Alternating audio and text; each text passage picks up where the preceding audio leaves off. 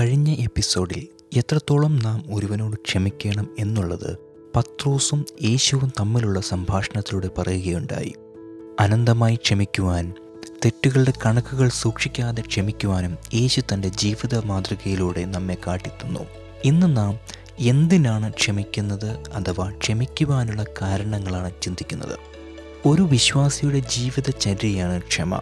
ക്ഷമിക്കുന്നതിലൂടെ നിത്യമായ സമാധാനത്തിൽ പങ്കാളികളാകുകയാണ് നാം. ഒരുവൻ ഒരുവനോട് ചെയ്യുന്ന തെറ്റ് അഥവാ കുറ്റത്തേക്കാൾ കഠിനമാണ് ക്ഷമിക്കാതെ ഇരിക്കുന്നത്.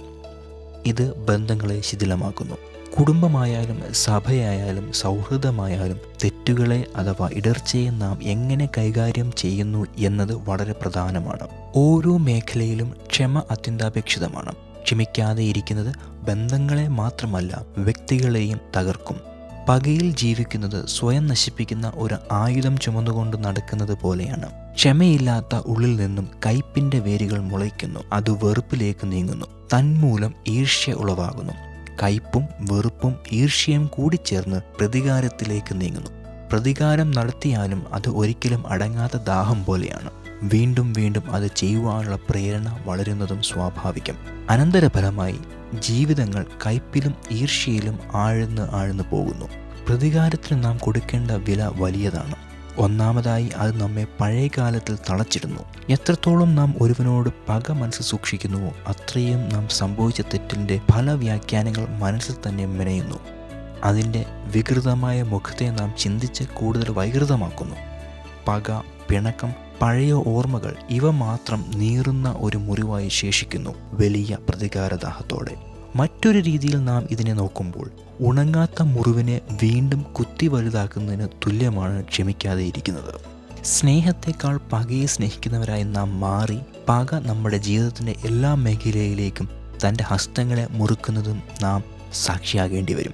നേരെ മറിച്ച് നാം ക്ഷമിക്കുകയാണെങ്കിൽ അത് നമ്മെ സ്വതന്ത്രരാക്കുന്നു. എല്ലാത്തരം കയ്പിൽ നിന്നും ഈർഷ്യയിൽ നിന്നും നമ്മെ മാത്രമല്ല നമ്മോട് തെറ്റ് ചെയ്തവരെയും കൂടെ. എന്തിനാണ് നാം ക്ഷമിക്കേണ്ടത്? ഒന്നാമതായി സ്വർഗസ്ഥനായ നിങ്ങളുടെ പിതാവിന് പുത്രന്മാരായി തീരേണ്ടതിന് തന്നെ. മത്തായി സുവിശേഷം അഞ്ചാമത്തെ അധ്യായം നാൽപ്പത്തിനാലും നാൽപ്പത്തിയഞ്ചും വാക്യങ്ങൾ നാം ഇങ്ങനെ കാണുന്നു.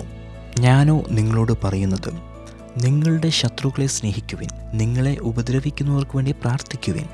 സ്വർഗസ്ഥനായ നിങ്ങളുടെ പിതാവിന് പുത്രന്മാരായി തീരേണ്ടതിന് തന്നെ. അവൻ ദുഷ്ടന്മാരുടെ മേലും നല്ലവരുടെ മേലും തന്റെ സൂര്യനെ ഉദിപ്പിക്കുകയും നീതിമാന്മാരുടെ മേലും നീതികെട്ടവരുടെ മേലും മഴ പെയ്യിക്കുകയും ചെയ്യുന്നുവല്ലോ. സ്വർഗീയ പിതാവിന്റെ സദ്ഗുണങ്ങളിൽ നാം തികഞ്ഞു വരേണ്ടത് അത്യാവശ്യമാണ്. ക്രിസ്തു എന്ന തലയോളം അനുദിനം വളരുക എന്ന പ്രക്രിയ. കൂട്ടുകാരനെ സ്നേഹിക്കുവാനും കരുതുവാനും എളുപ്പമാണ്. പക്ഷേ ശത്രുവിനെ സ്നേഹിക്കണമെങ്കിൽ ആദ്യം അവൻ ചെയ്ത തെറ്റിനെ മറികടക്കണം. അഥവാ വൈപ്പ് ദ സ്ലേറ്റ് ക്ലീൻ എന്ന അവസ്ഥയിലേക്ക് നാം മടങ്ങിപ്പോകേണ്ടത് അത്യാവശ്യമാണ്. പലപ്പോഴും ക്ഷമ പറഞ്ഞു കഴിഞ്ഞാലും നമ്മിൽ പലരും പറയുന്ന ഒരു വാചകം ഇങ്ങനെയില്ലേ? ക്ഷമിച്ചു പക്ഷേ ഇനി അവനോട് പഴയ പോലെ പറ്റില്ല. ശരിക്കും ഇവിടെ ക്രിസ്തു പറഞ്ഞ ക്ഷമ എത്രത്തോളം പ്രാവർത്തികമായി എന്ന് നാം ചിന്തിക്കേണ്ടിയിരിക്കുന്നു. കർത്താവ് നിങ്ങളോട് ക്ഷമിച്ചതുപോലെ എന്നാണ് പൗലോസ് കൊലോസിയർ മൂന്നിന് പതിമൂന്നിൽ പറയുന്നത്. അപ്പോൾ ദൈവത്തോട് നാം പാപം ചെയ്യുന്നു. ദൈവിക ബന്ധത്തിൽ വിള്ളൽ വീഴുന്നു. അനുതാപത്താൽ മടങ്ങി വരുന്നു എങ്കിൽ ദൈവിക ബന്ധത്തിൽ നാം തിരിച്ചാകുന്നു അഥവാ അങ്ങനെ ഒരു പാപം അവിടെ വന്നില്ലെന്ന രീതിയിൽ ആകുന്നു. ഇതാണ് യഥാർത്ഥ ക്രിസ്തു ശിഷ്യനിലും പ്രതിഫലിക്കേണ്ട സ്വഭാവം. സഹോദരൻ പിഴച്ചാൽ ക്ഷമിക്കുക അങ്ങനെയൊന്നും നടന്നില്ലെന്നവണ്ണം ക്ഷമിക്കുക പഴയതുപോലെ സ്നേഹിക്കുക കരുതുക അതെ ക്ഷമിക്കുമ്പോൾ നാം ക്രിസ്തുവിന്റെ ഭാവം വെളിപ്പെടുത്തുന്നു. രണ്ടാമതായി ക്ഷമിക്കാതെ ഇരിക്കുന്നത് കൊലപാതകത്തിന് തുല്യമാണ്. ഒന്ന് യോഹനാൻ മൂന്നിന്റെ പതിനഞ്ചിൽ നാം ഇങ്ങനെ കാണുന്നു. സഹോദരനെ പകിക്കുന്നവനെല്ലാം കൊലപാതകൻ ആകുന്നു. യാതൊരു കൊലപാതകനും നിത്യജീവൻ ഉള്ളിൽ വസിച്ചിരിപ്പില്ല എന്ന് നിങ്ങൾ അറിയുന്നു. സഹോദരനോട് വിദ്വേഷം സൂക്ഷിക്കുന്നുവെങ്കിൽ നാം ദൈവ സൃഷ്ടിപ്പനെ വലുതായി കാണുവാൻ കഴിയാതെ അഹന്തയുള്ളവരെന്ന് വ്യക്തം. സ്നേഹിക്കുകയും പൊറുക്കുകയും ചെയ്യുന്നില്ല എങ്കിൽ നാം നിത്യജീവനിൽ നിന്നും അന്യരാണ്. വിദ്വേഷമുള്ളപ്പോൾ നാം നമ്മുടെ ചിന്തയിലാണെങ്കിലും മറ്റുള്ളവരെ പറ്റി എന്തെല്ലാം ശാപവാക്കുകൾ ഉപയോഗിക്കുന്നത്?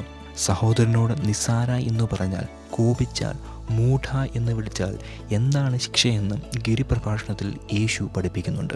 അപ്പോൾ ചിന്തയിൽ നാം കരുതിക്കൂട്ടി എത്ര പേരെ കൊല ചെയ്തിട്ടുണ്ടെന്ന് ഒരു നിമിഷം ചിന്തിക്കുക. ഒരു ക്രിസ്തു ശിഷ്യൻ എന്ന നാം അഭിമാനം കൊള്ളുന്നു എങ്കിൽ ക്രിസ്തുവിന്റെ ഭാവം പ്രദർശിപ്പിക്കണം. സഹോദരനിലും ആ ക്രിസ്തുഭാവം ഉണ്ടെന്നറിഞ്ഞ് അവനെയും ചേർത്ത് നിർത്തുമ്പോൾ യഥാർത്ഥത്തിൽ നാം ക്രിസ്തുവിന്റെ അനുയായി ആയി മാറുന്നു. ക്ഷമിക്കുക ക്ഷണത്തിൽ ക്ഷമിക്കുക മുഴുവനായി ക്ഷമിക്കുക കറകൾ ഇല്ലാതെ വണ്ണം ക്ഷമിക്കുക. മൂന്നാമതായി ക്ഷമിക്കാതെ ഇരുന്നാൽ ദൈവകരുണയിൽ നിന്നും നാം അന്യരായി മാറുകയാണ്. സങ്കീർത്തനം അൻപത്തി ഒന്നിൽ ദാവീദിന്റെ പ്രാർത്ഥന ഇങ്ങനെയാണ്. ദൈവമേ അങ്ങയുടെ സന്നിധിയിൽ നിന്നും എന്നെ തള്ളിക്കളയരുതേ.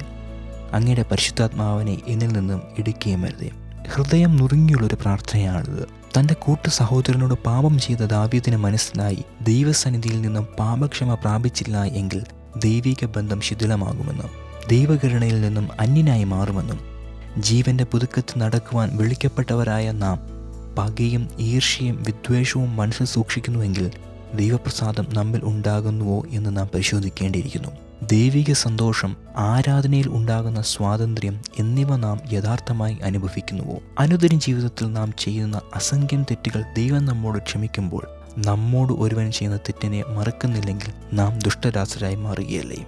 നാലാമതായി ക്ഷമിക്കാതെ ഇരിക്കുമ്പോൾ യഥാർത്ഥമായ ക്രിസ്തീയ സ്നേഹത്തെ നമുക്ക് ആസ്വദിക്കുവാൻ കഴിയുന്നില്ല. മത്തായി പതിനെട്ടിൽ യേശു പറയുന്ന ഉപമയിൽ ക്ഷമിക്കാതെ ഇരിക്കുന്ന ആ ദുഷ്ടദാസൻ കൊടുക്കേണ്ടി വന്ന വില കാണുന്നുണ്ട്. ആ ദുഷ്ടദാസൻ ചെയ്ത ക്രൂരപ്രവൃത്തി അവന്റെ കൂട്ടുദാസനാണ് രാജാവിനോട് അറിയിച്ചത്. ശ്രദ്ധിക്കൂ ക്രിസ്തീയ കൂട്ടായ്മയിൽ വിള്ളൽ ആ ദുഷ്ടദാസൻ മൂലം ഉണ്ടാകുകയാണ്. ക്ഷമിക്കാത്തവൻ തെറ്റായ ഒരു ഉദാഹരണം ലോകത്തിന് കാഴ്ചവെക്കുന്നു. ഇത് രാജാവിനും അവിടുത്തെ മഹത്വത്തിനും യോജിക്കാത്തതാണ്. ക്ഷമിക്കാത്തവൻ അന്യനായി മാറുകയാണ് ഇവിടെ യാക്കോബിന്റെ ലേഖനം രണ്ടിന്റെ പതിമൂന്നിൽ നാം ഇങ്ങനെ കാണുന്നു. കരുണ കാണിക്കാത്തവന് കരുണയില്ലാത്ത ന്യായവിധി ഉണ്ടാകും. കരുണ ന്യായവിധിയെ ജയിച്ചു പ്രശംസിക്കുന്നു.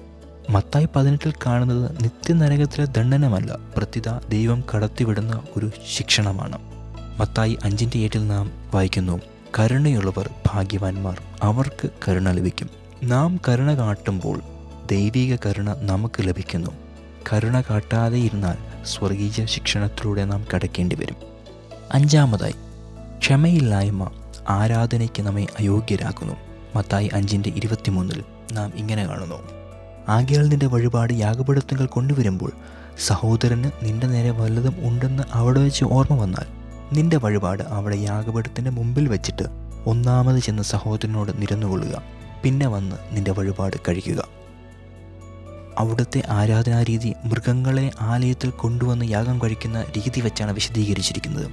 ആരാധനയ്ക്കായി എത്തുമ്പോൾ ഏതെങ്കിലും ബന്ധങ്ങളിൽ വിള്ളലുകളോ അകൽച്ചകളോ വന്നു എന്ന് ബോധ്യം വന്നാൽ സഹോദരനോട് നിരന്നിട്ട് ആരാധന കഴിക്കുക എന്നാണ് പറയുന്നത്.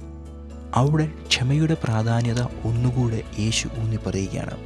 ദൈവത്തോടും മനുഷ്യരോടും കുറ്റമറ്റ മനസാക്ഷിയോടെ നമുക്ക് ആരാധനയ്ക്കായി വരാം.